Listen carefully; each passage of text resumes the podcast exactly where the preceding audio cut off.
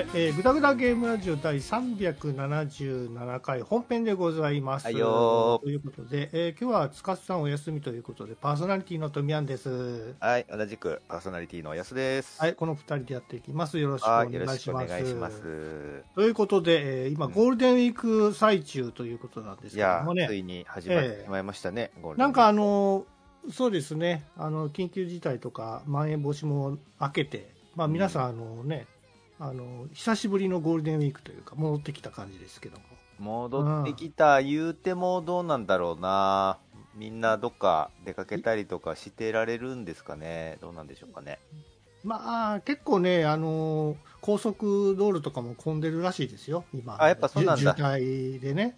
ええあー、なんかもうあそんなにね、言うてうんも自粛自粛言うててもさすがに息が詰まりますから、もうゴールデンウィークぐらいはね、遊びに行ったりとか、あの、もちろんその、なんですか、あの、感染対策した上で遊びに行ったりとかしてもね、全然いいんじゃないかなと思いますね。そうなんですよね。うん。あなた、どっか出かけたりするんですか？僕は、あーえっ、と、今日まだゴールデンウィーク始めて始まって1日目なんですけど、29日だから収録してるのが、あはい20 4月の29日だ2から、日目ね。なのかな、はい30日か、2日目か。そうですね。曜日の感覚がもうぶっ壊れてますけども。はいえーと、まあ今日ちょっと知り合いとボードゲームで遊びに行ったりとかしてるのと、ああ、そうですか。はいと、あとね、えっと、今日かな？えく？えっと、4月の30日に、あの、千鳥の大悟さん、お笑い芸人のね、大悟さんと、が、えっと、はい。ヤギと一緒に、あの、旅をするローカル番組みたいなのがあって、ヤギと大悟って番組なんだけど、はい。それが、えー今日放送になって、まだ僕は見れてないんですが、はい。それが第2回目だったんですよ、うん。えー今回。で、それうん前回やった時に、うん。僕そのヤギと大悟って番組を見てて、あ、面白いなと思って、その時は、そのヤギと大悟は、あの、東秩父の方に行ってたんですね。うん。埼玉県かな？えっ、と、はいそれで、えーまあコンセプトとしては、そのヤギで、えーその道端の草を食べたりしつつ、はいえーその雑草で困ってる家があったら、じゃあちょっとヤギに雑草食べさせるんで、ちょっとしばらくお世話になってもいいですか？つって、その、まあ、えーお茶ごちそうになったり、果物ごちそうになったり、えーうん休憩させてもらったりしつつ、コミュニケーション取ったりして、まあ地元の人とその交流するみたいな番組なんですよ。はい。で、それを、えっ、と、前回やった時に、えっ、と、その、第1回目の放送の時にね、えーまあいろんな店に寄ったりとかもしてて、そのヤギと大悟で。で、それがすごい、えっ、と、その、まあ土地も良かったし、行ってる、大悟さんが行ってるお店とかも良かったんで、僕それを見た次の日に、うん。えーそのヤギと大悟が回った地の聖地巡礼を一人でしてたんですよ。いい。東秩父村に行って。はいはい。で、そのヤギと大悟が、えっ、と、ロケで行ってた、なんかね、えっ、と、山あいのね、もう本当車じゃないといけないような場所とかに行って、はい。なんかその、まあ、川とかが流れてるから、川が綺麗だから、そこで取れた、えっ、と、イワナかな？えっ、と、イワナ、魚のイワナの天ぷらと、あと、その、綺麗な水で作ったあの、お蕎麦、えーうんうん。イワナの天ぷらとお蕎麦を、えっ、と、食べさせてくれてた、えっ、とね、銀の鱗亭って書いて銀鱗亭って読むんだと思うんだけど、そのお店に行ったりとか、あと、そのヤギと大悟が途中で、えー、と、その道の駅みたいなところで、はい。えーやっぱ途中でその旅の途中で寄ったりとかして、そのおやき、おやきみたいなのをその道の駅で、えー買って食べたりとかしてるシーンがあったんで、あ、じゃあ俺も行こうとか思って、その道の駅に行ったりとか、そういうロケで行ってた周り、場所周りをしてたんです、前回。で、そのロケの時の様子どうだったんですか？つって、その、銀鱗亭の、えっ、と、おかみさんに話聞いたりとか、もう、ほ、ほんとアポなしで急に来たのよみたいな話を聞いたりとか、あと、その道の駅に行ってね、道の駅の、やっぱ同じ店で同じおやきを買うと、その、お、おばちゃんが、はい。あのテレビ出てたの私なのよ。っつってなんかすげえなんかドヤって、ドヤってたりとかして、あ まあ、可愛い、可愛らしいですね、おばちゃんとか思いながら、そういう交流をしたりして、聖地巡礼をしてたの、前回。そのヤギと大悟1回目やった時に。で、今日、その2回目をやってたんで、はい。その2回目を見て、もし近場だったら、ちょっとまた車でちょっと聖地巡礼しようかなと思っていて、ほうほうヤギと大悟のその聖地巡礼シリーズをね、ちょっと僕定番化していこうかなと思ってるんです、今のところ。ソロでね。そうそう。そう、そうなんですよ。そんで、ちゃんとその、ツイッターでその写真を上げていったら、はいあの、ヤギと大悟のロケ地ま巡りをしてます。聖地巡礼してます。つって、銀鱗亭行きましたとか、道の駅行きましたみたいな写真上げてると、その、ヤギと大悟の公式のアカウントから、えっと、いいねとかもらって、で。ココメントがついてて、あのお店行かれたんですねとか、おかみさんお元気でしたか？みたいなことを言ってくれたりとかして、いや、なんかこ公式の、公式とその接点を持ってしまったとか思って、そういうやりとりをしてたんです、前回。はいなので、それをね、ちょっと、今回もやりたいなと思って、いいですねそ。れちょっと行くかもしれないですね。ゴールデンウィークはまだね、あの、ちょっと飛び飛びになっちゃうんですけども、明日そうなんですよ月曜日休めば、結構うん何,、何連休もできるじゃないですか。そうそう。だから、月曜日となんだったら金曜日にも有給を取ったりすれば、最大どんくらい？10 ?7、10 7、何10。10ぐらい行くんじゃないですか、ね。10ぐらい行くんですよね。だからそういう人も、うちの会社でも何人かいたし、ああ、そうですか。うん。そういうことしてる人もいるんじゃないですかね。僕もね、そういうのしてもいいいいんですけど、うん。なんなんかね、僕ほら、あの、なそういう、そういう昭和世代なんで、ちょっとこう、休むのになんか慣れてないというか、わかるわかる。なんか、別に仕事なきゃね、休んでもええわけそうやなんだよ。かそうなんですよね。そう、でもちょっと悪いかなと思って、やっぱり行った方がええかななんて思ったり。その、ザ、ザ日本人だからさ、自分以外の人間が働いている時に自分だけ休むのもとか思ってしまうよね。そう、そうなんですよ。うんうんねたただ、はい。ただ、それはすごいわかるのだが、あの、新しくさ、えあの法律で規制されてるのかわかんないけど、あの、有給5日以上絶対トレ条例ができたじゃん？できたんですよ、富谷さん。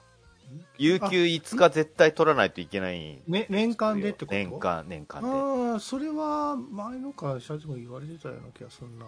こで、それ必ず守らないと国から怒られるんですよ、経営者が。だだから、うん、どの会社でも絶対やらないといけないはずなんですよ。でもさ、うんその、病欠とかを有給にする人とかいてるじゃないですか。それはいいんじゃない？有給で。それは有給のカウントに入ってるんですか？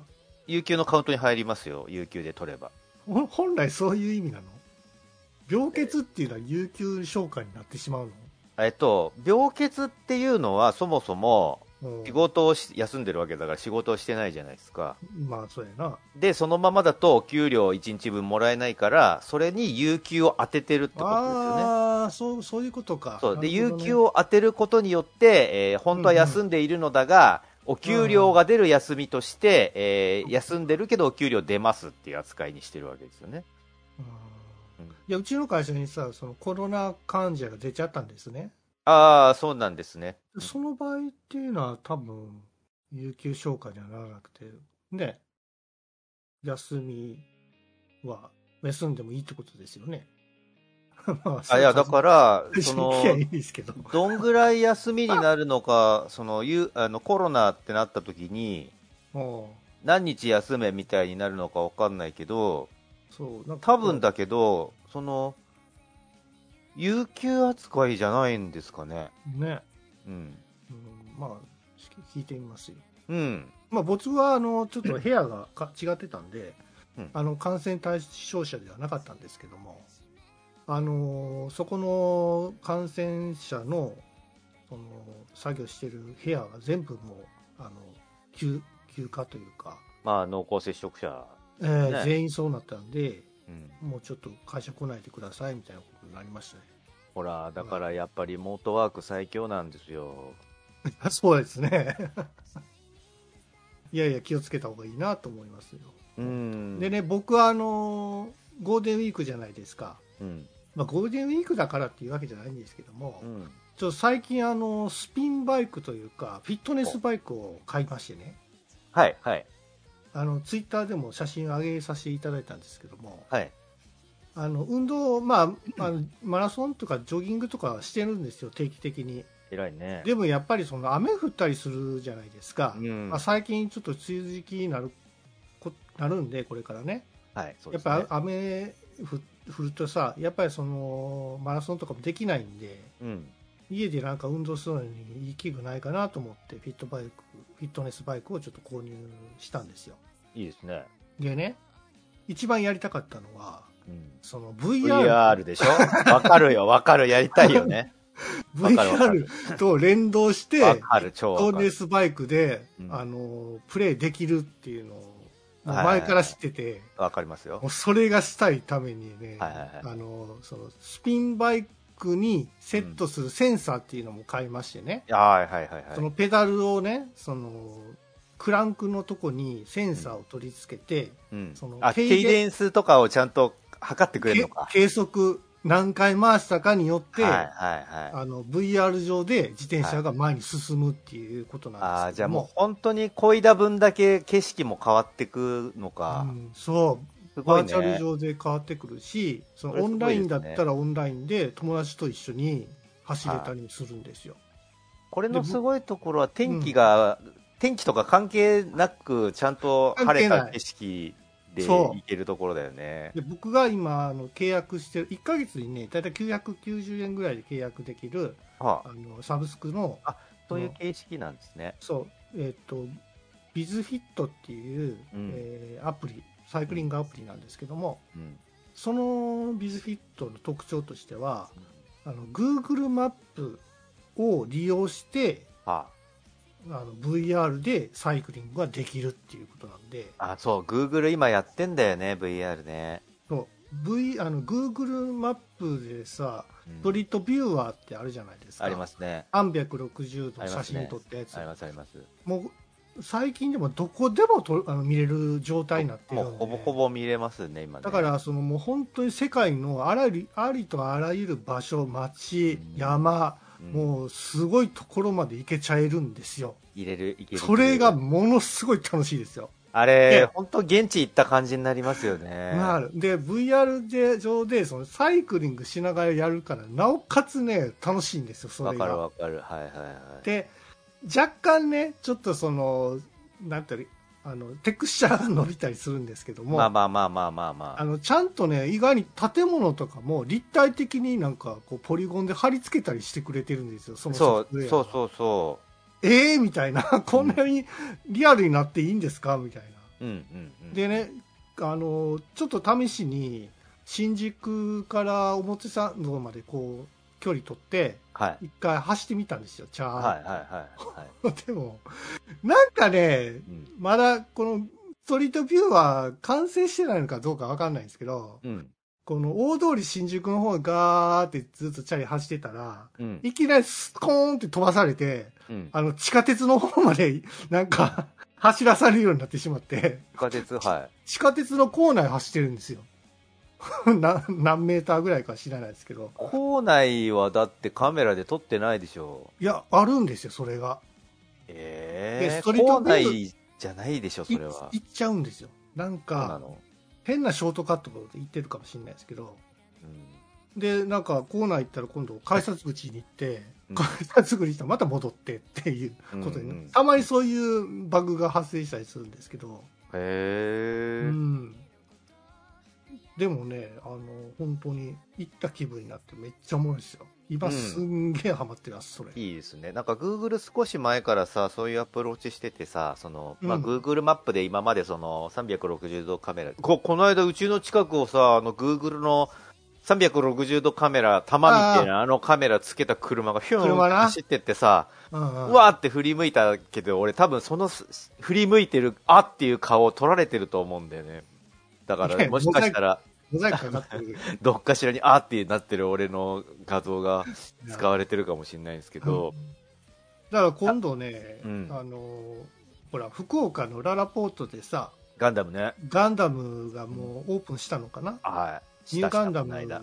実像がねうん。あの立ってるらしいんでうん。ちょっとあの行ってみようかなと、めちゃめちゃかっこいいですよね。それ、だから本当は、本当は実際に行きたいんだけどね。まあまあね実際には行きたいんですけどうんうん 僕は今からでもスッて行けますからねチ VR ャリでね。これ、どうなんだろう。ララポートの敷地の中に入れてるかどうかだよね、そのグーグルが。どうだろうな、もしあれだったら、あのニューニューガンダムじゃなくて、あの何やったっけ、ユニコーンでもいいですよ、お台場のとこ。と、お台場俺、グーグルで行った時にどうだっあったたかな。あった？かな、どうだろう、まあ、微妙ですよね。らね、うう。んん、あのもうすぐ行けますからね、そうそうこの場所行きたい。そうその、グーグルが、その360度カメラで撮ってるのを、どんどん、せっかくだからっつって、その、撮った情報をどんどん 3D に起こしているんで、それをそのまま多分 VR のそのサイクリングにも転用してるんだってことだと思うんですよね、きっと。そうそうそうそう、うん。そうやってなんかね、メタバースみたいなのがどんどん広がっていくのもいいですよね。うん、まあ、そうね、グーグルのその3 360度テクスチャってあんまりせ確かに確かに。解像度良くないんで、確かに。うん。だからもしあれやったらそのちゃんと立体的ななポリゴンを作って、うん。あの本当にサイクリングできればいいなと思ってるんですけどね。まあね、富谷さまあん、それ、あれでしょ、うんえっ、と、ゴーグルはオキュラスでしょ、はいオキュラスでやってます。で、PC につないだ状態でやってるの？オキュラスリンクでやってる、うんオキュラス単体でやってるます。だったら、あの逆にその解像度低くないと、うん、あのスタンドアロンの状態だと処理できないから、オキュラス君は。ああ、そうなの？うん、それ以上、そのデータが重くなる、そのもリアルなモデルだったり、テクスチャが細かくなったりすると、ああ、そうかそうか。オキュラス単体ではうん処理できなくなっちゃうんですよ。で、PC に繋がないとダメになっちゃうんですよ。そうか。じゃあうん PC でやろうかな。一回そうそう PC でやってみますよ。うん。それだと、もしかしたらそれだけで、そのオキュラスバージョンと PC バージョンで分かれてる可能性があって、PC 版だともしかしたら綺麗な景色が見れるかもしれないです。ああ、いいですね。はい、はい。今度ね、やっぱりね、せあの風が、風を感じたいんで、わかる。あの今度ちょっと扇風機つけてやってみようかな。うん、どうなんだ。まあでも、、なんかリアルまあ雰囲気として。ね、はいわかりますよ。いや、これほんまになんか革命やわ。んいや、一回やってみ、やってみてくださいよ。チャリね。あまあ、フィットネスバイク買まあチわないャリがないんだけどね、そもそもね。そうそう。そのね、ビビズフィットっていうのは、チャリなくても、歩きでも行けるの？いけるの。ああ、なるほどね。あ、待って、待って。えちょっと待って。歩きでも行けるのの歩きは、何はい。実際に歩かないといけないのか、足踏みでも行けるのか、何？えっとね、基本的にコントローラー両手持ってるじゃないですか。うん。それを、あの、前後に振り、ふ振り子で振っていただければ、前に進むっていう処理をするらしいんですよ。わかるけど、あんま雰囲気出ないね。手振ってるだけだとえーまあまあね。こんなにその運動してる感はないですけど。ただ、あの、最近僕いいなと思ってるのは、あの、やっぱさ、VR ってその場で、その場から移動しちゃいけないっていう縛りがあるんだけど、最近、うん。あの、その場にいたまま動いたりできる、あの何、足元をポンって敷いて、で、その上あ、を歩けるシステムみたいなのがあるじゃないですか。すり鉢状みたいなね、そうそうそうそうそう。に、あの、つるつる滑る靴を履いて、そうそうそうそう。で、で、どっ移動するちに。そう、どっちに進んでもちゃんとうん真ん中に戻ってくるから大丈夫みたいなやつあるじゃん。あのー腰になんかベルト装着して、それをちょっとほ、なんかね、棒でなんかこう支えてるんですよね。うんうん。ああいうので移動とかも賄えるようになったらちょっといいなと思っていて、で、あれがまだちょっと場所取るんだよね、今のところ。い場所取、るし、高いから、うん。それがもうちょっとあのリーズナブルになって、サイズも抑えられるようになったら、俺は本当導入したいなと思っていて、今。あ、そうですか。あとね、いよいよ未来が来たなと思ったのが、そのスマートグラスは今も結構出てるんですよ。その、スマートグラス、メガネに、うん。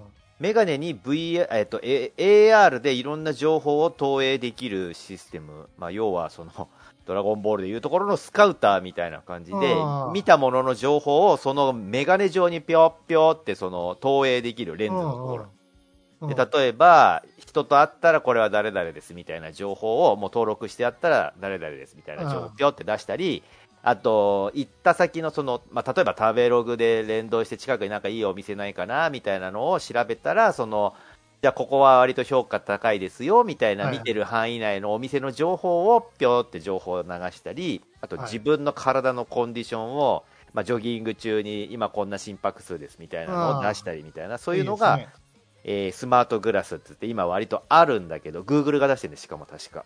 で、その、え、えっ、と、スマートグラスっていうのがあるんだけど、この間ついに、うん。あのーテストタイプでついに、うん。えーコンタクトレンズのスマートグラスっていうのが出て、見たうわ見た。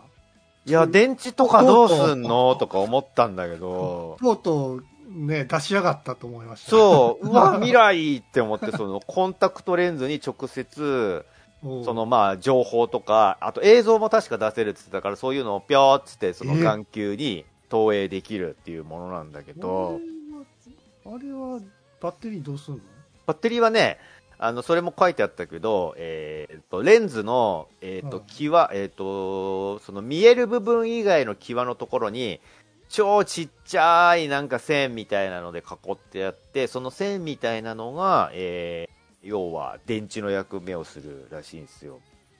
だから、まあつけてるときは邪魔にならないし、えうんーその電池が持つ間は見れるっていうことらしいんだけど、まあ、コンタクトレンズ一日中つけっぱなしまあ、みたいな、みたいな。まあ、外してね。iPhone じゃなくて今俺 Apple Watch 持ってるけどさ。あ、そうそう、そういうのもだから全部投影できるってことですよね、直接あーそうですか。目にね。でね、あの、当たり前の話なんだけど、感覚として、まあ言われりゃ確かにそうなんだって思うけど、うん感覚としてへーって思ったのは、当たり前だよ当たり前だって思うかもしれないけど、うんスマートグラスのコンタクト版は目を閉じてても見れる。うーんとああそうだね確かにそうそう。その、あーってなるでしょ。言われると、うんあーまあまあってなるでしょ。その、要は、えーまあ、目を、目っていうのは目を開いてて、その光が入ってくるのを情報として感知して見、見ているわけなんだけど、えーじゃあ、目を閉じる。目を閉じたら光が入ってこないから見えないじゃんって思うところを、えーはいはい。だけど、眼球上にコンタクトレンズをつけてて、そのコンタクトレンズの表面自体が光っているので、その光は目を閉じてても見えるのだっていうことで、あだから、もう目つぶって寝たままでもいろんな情報が眼球に映るんですよ。ー すげえなそれがすごい未来だよね。それもなんか早くね、一般化してほしいなと思っていて。それはそれなんかちょっと医療的になんか認可下りないじゃないですかあ、それもだから、今一生懸命そこも詰めてるらしくて、そうだよただ言うても、言うてもですよ。なはあの、コンタクト。コンタクトも、えっ、と、完全にはあれ保険降りてないんだよね、確かね。コンタクトって保険では支払えないから、だからその実際にかかる値段がそのままかかってるだと思うんだけど、僕がコンタクトしてた時はそうだったのよ。今はどうかわかんないけど。うんだから、うんえっ、と、一説によると、目、えっ、と、コンタクトレンズっていうのはそもそもまあ異物を目に乗っけるっていうことだと。で、それは、ハードコンタクトにしてもソフトコンタクトにしても、えーうん。そうで、えーその、どれだけね、その涙の吸水率、吸収率とかを、えーと、できるだけ近づけて、涙と同じような水分にして、それを目の上にしあの、くっつけててもそんなに違和感ないですよって言っても、巨大なゴミが目の上にずっとついてるのと同じ状態ですっていうことで、まあね。正直眼球は疲れる、コンタクトでも。うんだから、その目の上に異物を置いてるっていう状態を良しとしない、えー眼科医の人、えーお医者さん、眼科で働いてる人は、ほぼほぼ全員、えーコンタクトはしていない。メガネをしてる。目悪くなっても。そうねうん。確かにそうだなそうそう、そうらしいんですよ。眼科医は絶対コンタクトはしませんって眼科の先生に言われたから、だから、でも、それでも、あの、コンタクトにしたいんですとか、その AR グラス、俺は AR グラスしたいから、それが出たら本当目の玉に乗っけちゃうと思うんですよね。はい、やってみてください。やってみたい。うん。いや、多分ね、それよりももっと早く、その、うん今のヘッドマウントディスプレイの小型化っていうんですかね、はいはいはい。ものすごく軽量で薄型のうん。あのメガネサイズのうん。ヘッドマウントディスプレイが出るんで、それはでも、例えば、そうさな要はそれがスマートグラスなんじゃないのかって俺は思っているんですよ。うん結局その、ね、VR ゴーグルがどんどん軽量化してシンプルになって、もうすごい機能をこんなか、あの、たあのシンプルな形状にすごい機能を盛り込んでますっていうのと、うん普通のスマートグラスが行く行く進化の方向先って案外一緒なのではないかって思ってて最終的にはそれがすごいスマートグラスになるんじゃないかって思ってるんだけど言うてもた、今うん。いい携帯の機種携帯のその中身ってさもう,、うん。もう飽和状態というか、うんまあ、うん頭打ちじゃないですか、そうですね。もうこれからいくつくところってなくなないというかもう映像が綺麗になりすぎてる部分はあるし、確かに。だからこれからは多分ねそのアップルウォッチみたいなその医療器具としての進化っていうのが出てくるはずなんですよ。はいはいはいはい。だから今ねまだ、えー、と血圧とか測れないんですよえっ、とその点はい。アップルウォッチも測れアップルウォッチ測られないんですよ。そうなんだ。だから血圧とあと体温計の役割とか、うん。あとはもうそれ以外になんかねあのーたまにこうアップルウォッチから針がブサッて刺して、ほんで血の検査するとか。はいはいはいはい。だからそういう医療器具が出てくる可能性もあるよね。ちなみにさ、僕、その、いろいろ iPhone 周りのギアに興味はあって、まあはあ。iPhone もそうだし、iPad 買ったりとか、あと、AirPods、あの、あね。Bluetooth で、ね、イヤホはいはい。ン、ああの、お iPhone の、あの、とリンクできるイヤホンはいはい。を買ったりとかしてるんですけど、唯一、そのトミヤンが持ってる Apple Watch の、うん。えー興味はあるのだが、有効的な使い道が自分の中で見出せてなくて変えてないんですけど、ああそうですか。アップルウォッチはトミヤンさんはその何に使っているの？僕はあのマラソンする時とかうんうん。ですかねはいはい。ワーキングするときに、うん。あウォーキングか。ウォーキングするときにちゃんと自分がとあのあのルートですねどの辺走ったのかとかはいはいはい。でどの辺でまああのな疲れてるのとかいろんな細かい情報とかも、うん。あの得られるんですよ。疲れてるのって何？いや停滞してるなここの辺で速度落ちてるなとかさ。ああ、そういう情報ね。そうそうそうそう。いう情報。はあはあとは、まあ、さっき言ってたそのしなんか心電図代わりなあ、あーはい。心拍数みたいなもの。あそうそうそうそういうのもね出たりとかやっぱりその健康志向にやっぱり重きを置いてる部分をやっぱり活動してたりしますねなるほどね。なるほど、なるほど。あとはあのスイカとかも使えるんであのそういう、いや、俺ね、いたまに見見かけるけど、はい、あの何？アップルウォッチをスイカにしてて、駅の改札通ってる人って逆に窮屈そうじゃない？ちょっとね手首ひねってるからさやりづらいんですよ。いや、やりづらいと思うよ。普通に、あの、ポッケからスマホ出してピッてやってる方が、いやいや簡単じゃん？そって思う。楽やけどあ。うーん。でも,、まあでも、ちっちゃいからねそう、腕時計のサイズになってるってことに意味があるんでしょうね、そうですきっとね。アップルウォッチはね。まあ当然アップルウォッチで音楽聴けたりもできるしね、もちろんそうだでしょうね。う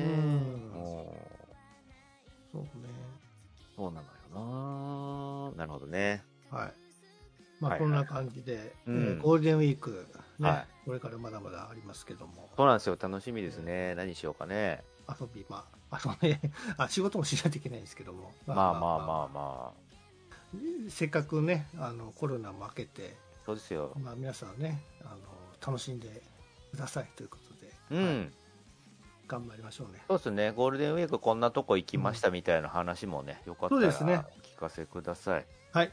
ということで、はいえー、グダグダゲームラジオ第377回本編でございました。はい。